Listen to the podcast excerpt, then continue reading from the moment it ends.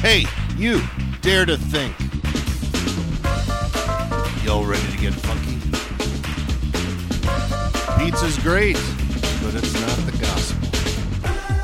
Welcome to the campus of LCMSU, everyone. I am the Chancellor, Pastor Marcus Zill. Warning the show might trigger you if you don't love the gospel. Hey, who let the campus pastor loose in the studio again? Zilly Zilly.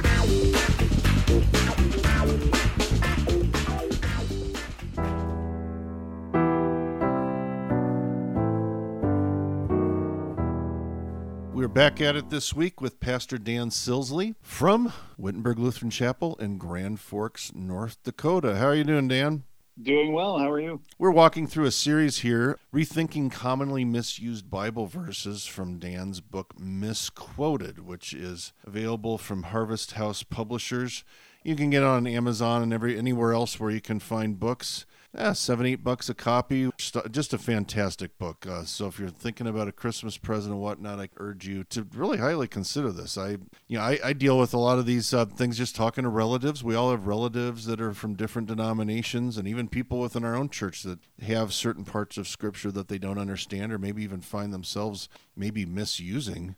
Um, we want to get God's word right, don't we? Of course. And when we get it right, we actually have true comfort and hope in Christ. Hey, real quick, tell everybody uh, where they can go to learn about your campus ministry there at uh, the University of North Dakota. Yeah, they could check out our website, wittenbergchapel.com, and uh, find out what's going on here at, at the chapel. Do you get a lot of questions from people going Wittenberg? What the heck is that? What's a what's a Wittenberg? Uh, just once in a while. I usually bring that out on Reformation Day, though. Sure. why are we called Wittenberg? Yeah. But I think it's a cool name. No, it is it is absolutely cool. And uh, anyways, well, let's dive in. This week's topic, the claim is, and we all hear this all the time. Don't be a hater, and they all use what passage? Why don't you fill us in on what passage people like to use to, whether they're Christian or not, to remind us uh, not to be judgmental. Yeah, Matthew chapter 7, verse 1, where Jesus is teaching there and he's, he gives the warning judge not, lest you be judged. I think that's the King James Version. Yes, Um, and, or- and ironically, everybody knows the King James version better. Yeah, it's it is a fascinating verse because uh, people who would not otherwise consider the Bible authoritative find this verse very authoritative Right. uh, because it will often uh, be in their favor, at least when it's misquoted. Now, I can't begin to tell you how many times. I mean, who among us doesn't hear this all the time? And It's, usu- everywhere. It's Yeah. usually in the context of, and you know, who the heck are you to point out anything in my life? You know, uh, who are you to judge doctrine? Who are you to tell me that I'm believing wrong? Who are you to tell me to live a certain way? And they're usually viewing it in the sense of you're you're you're, a sinner too, right? Yeah, there is this prevailing attitude that is, I think, gaining traction, which is this that judgment is bad. So, you know, you don't judge anybody for anything. Um, we don't want to seem like we're being prejudiced, racist, sexist, any of these things. So there's, it, it seems to be gaining traction. Judgment is bad. We just simply need to affirm everybody and anything that we encounter, um, precisely because, like you said, who am I really to to make a judgment of, about anybody or anything? But if that Um, was the case, neither you or I would be pastors because who would we be to judge anything? But yet, isn't that part of just to kind of get back to the basics here of this claim? We judge all the time, isn't isn't that part of what pastors and, and everybody we all make judgments, don't we? it, is part of what uh, pastors uh, part of their duty is you know if they see the lambs under their care um, going off into folly or believing something wrong um, it is the job of the pastor to to correct them and to bring them back into a faithful understanding uh, and a faithful living out of the Christian faith, um, which requires judgment. But it's not just pastors; it's everybody. Like you said, I mean, judgment is simply uh, making an evaluation of something based on something else. So I go to the store and I'm judging which bread is the best to buy, whether it's cheapest or healthiest or whatever. Um, I go to buy clothes and I judge whether or not these clothes are worth purchasing or if this book is worth reading or I mean we we do judge things all the time. Well, we have I judges, right? We have a judicial system. Mm-hmm. And so they're judging things against the law of the land, right? Which is actually a good thing. We appreciate and give thanks to God for judges and, and those those kinds of things. So yeah, wouldn't you love to wouldn't you love to try that out if you, you I just thought of this for sorry. You uh, come before a judge and and uh, anything you'd like to say in your defense, son? Uh, well, you know, I would like to quote Matthew 7 to you Judge not, lest you be judged. yeah. That's not going to go real well. But anyway, sorry I interrupted there. Go ahead.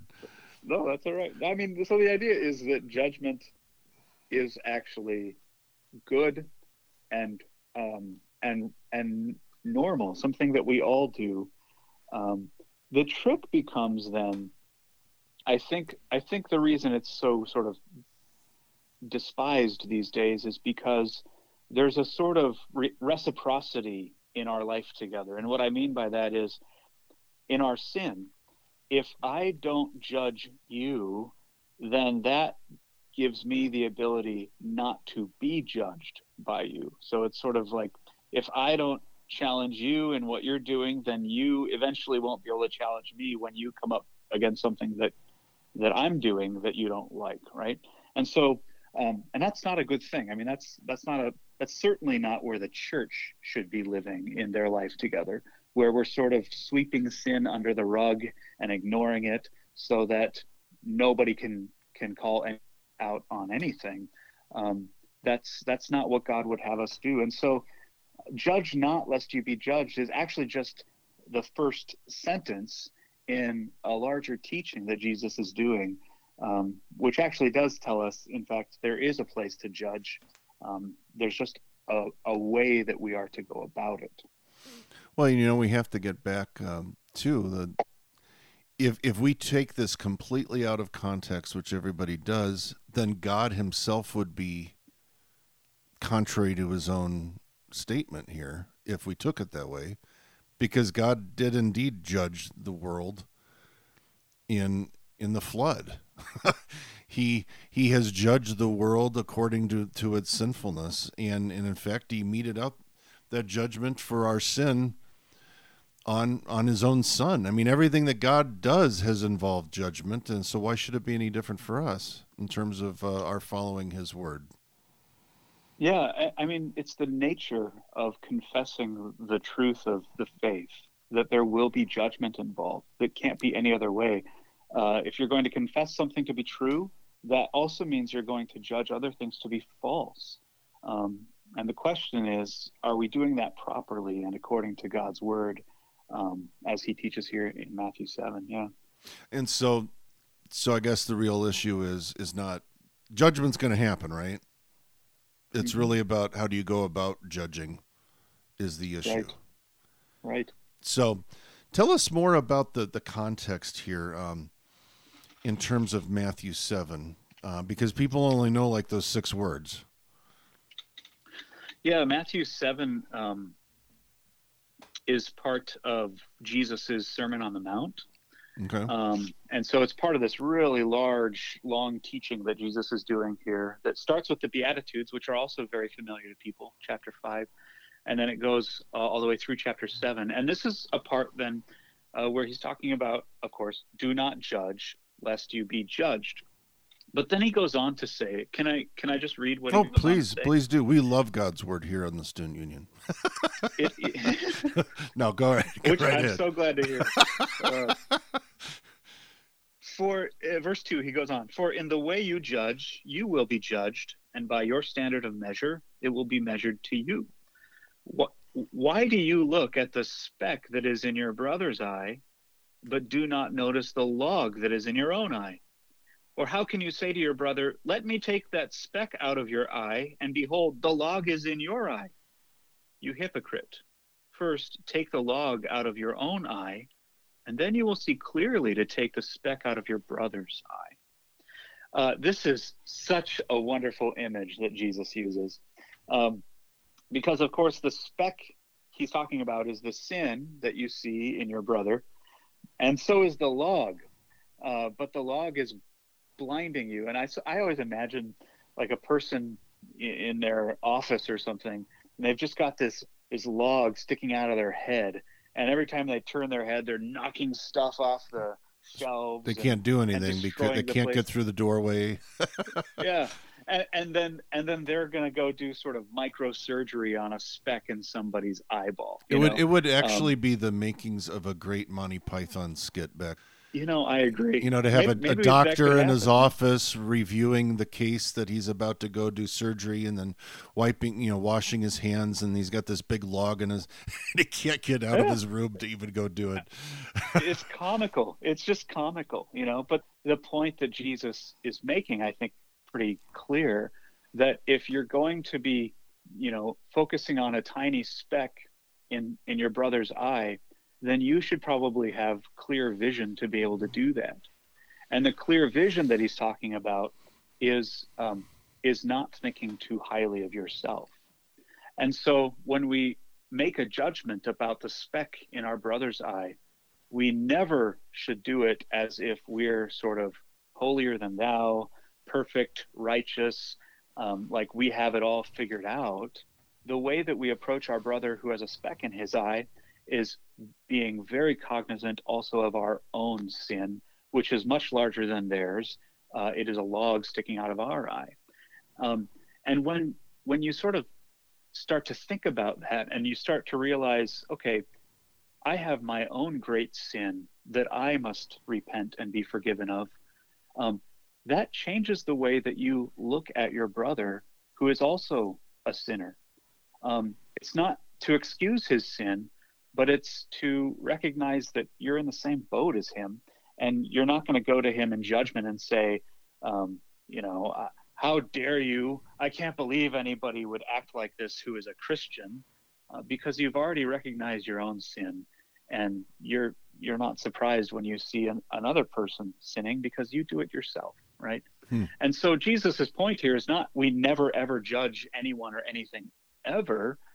His point is that when we do it, we do it in love and humility uh, for the sake of our brother, not to condemn our brother.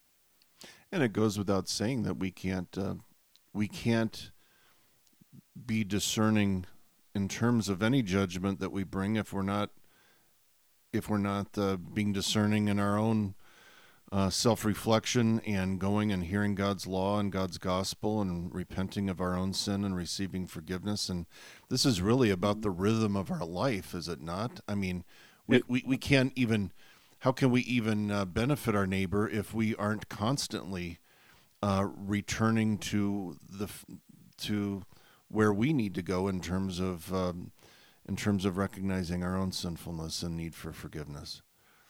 Yeah, that's right. And it's, you know, I think of Matthew 18, that whole chapter. I mean, you could spend an hour just uh, digging out the depths of that chapter, but but Jesus there talks about, for example, going to our brother when he sins.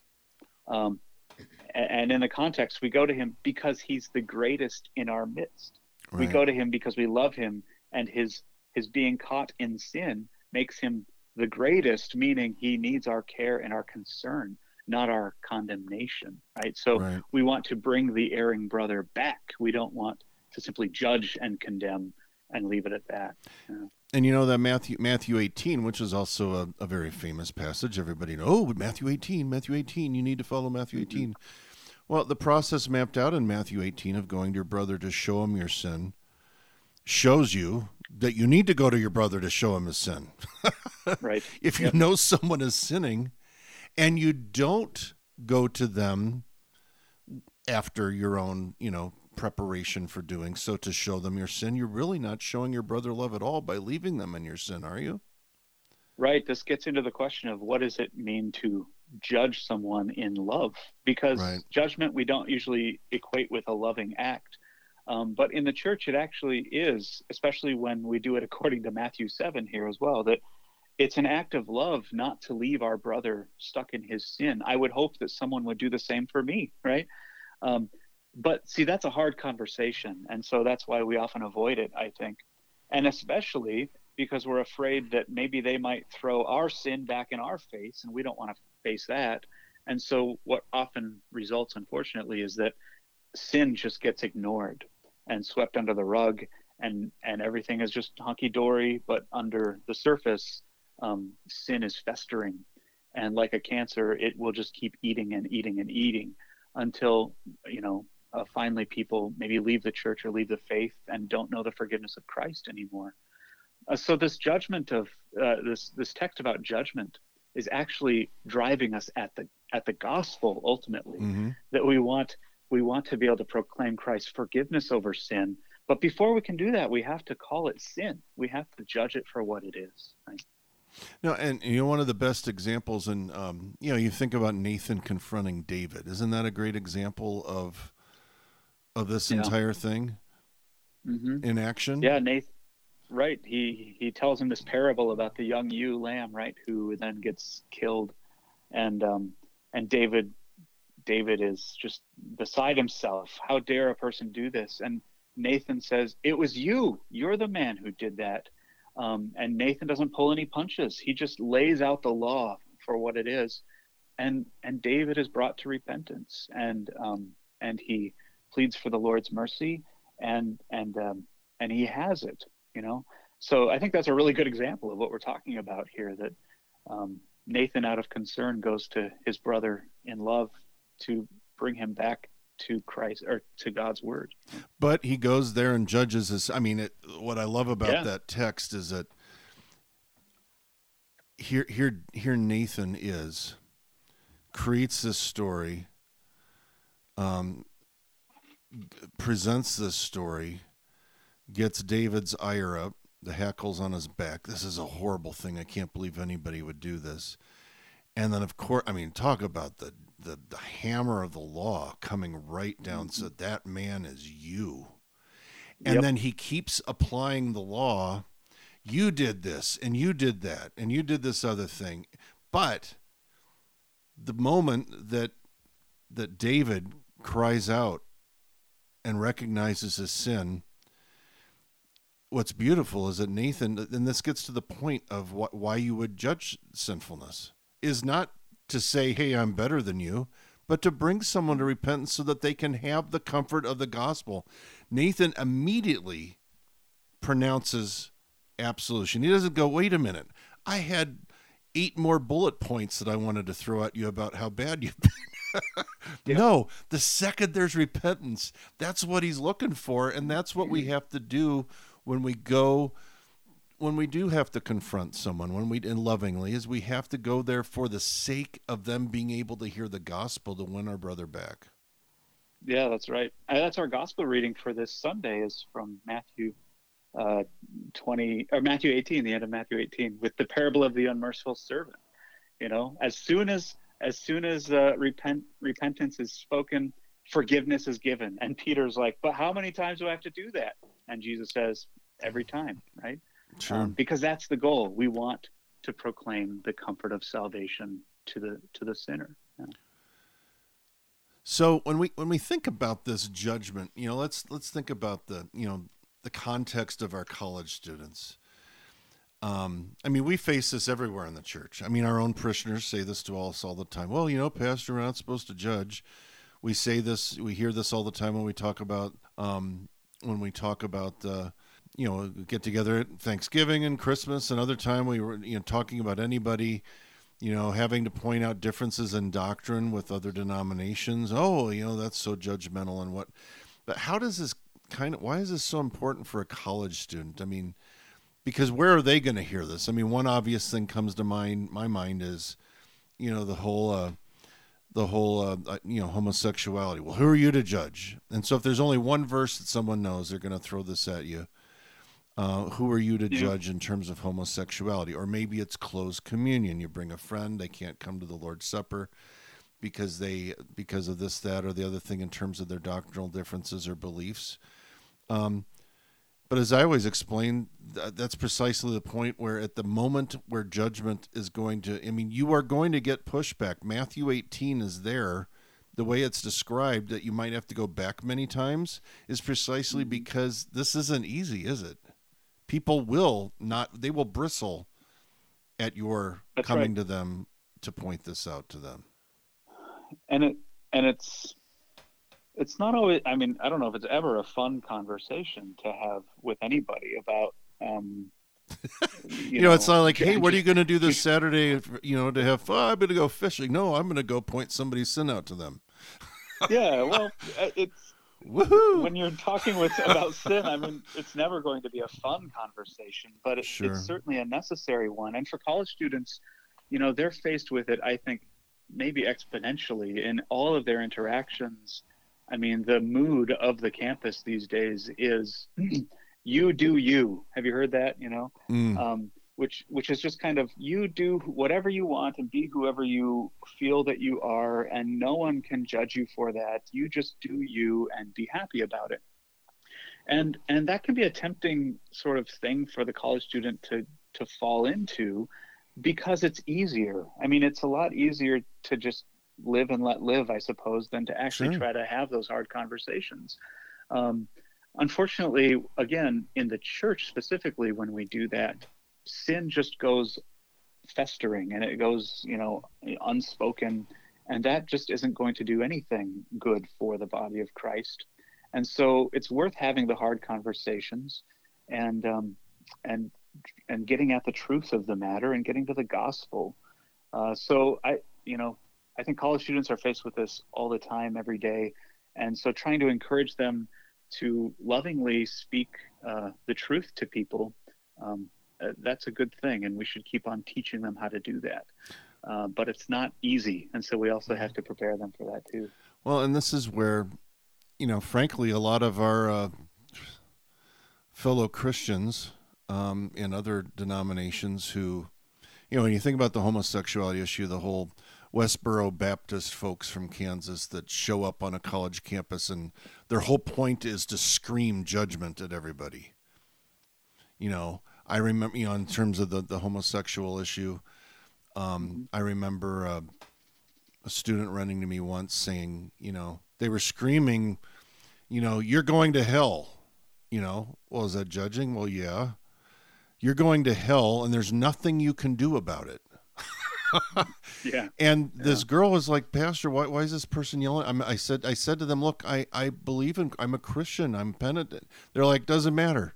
The, and the way it's been described to me is that some people, the whole point is to pronounce judgment in such a way that you don't have the opportunity for forgiveness. I mean, that's the most damning thing I can even imagine. Um, and, And, we, and it's not what our Lord gives us. I Right. mean, it's not. But it's when not we see those examples, I mean, people take this they take it wrong on on the that's in the opposite extreme of how people take this wrong. But you said something that really struck me. You know, we need to have these conversations and lovingly talk to people. You can't stand up college students in class and say, "I bel-" you know, just pronounce a pronouncement of what God says." And it probably won't be received real well. You have to kind of pick your spots where where you have the opportunity and these conversations naturally come up uh, with your fellow students because mo most times than not, more times than not, you're going to be ridiculed if you just kind of make an announcement in the middle of a of a class. You have to kind of pick Right. your spots, don't you, and find those Mhm. moments of conversation. Right now, we're doing a Christian apologetics study here at Wittenberg on Wednesday nights, and it's just been really good. We've had really good conversations uh, precisely about that. Like, you know, here's here's how we can go about um, offering our viewpoint, if you want to put it that way, um, and giving good reasons as to why someone should maybe consider our viewpoint instead of like you said standing up in class and pronouncing damnation upon everybody. That's not probably going to do much. But in our different uh, relationships that we have with other people you ha- these conversations certainly come up and so preparing students i think for um, how to think through things when they hear them and how to respond to them in a way that um, sparks more conversation, I think that's really, really important um, because once that conversation keeps going, that's when the law and the gospel can be spoken and can do their work. So, amen. Well, hey, hey, Dan, thank you for joining us again today. We got you one more time, I think. Uh, next week, we'll have you on to talk about another one of these. We'll see you then. Looking forward to it. Take care.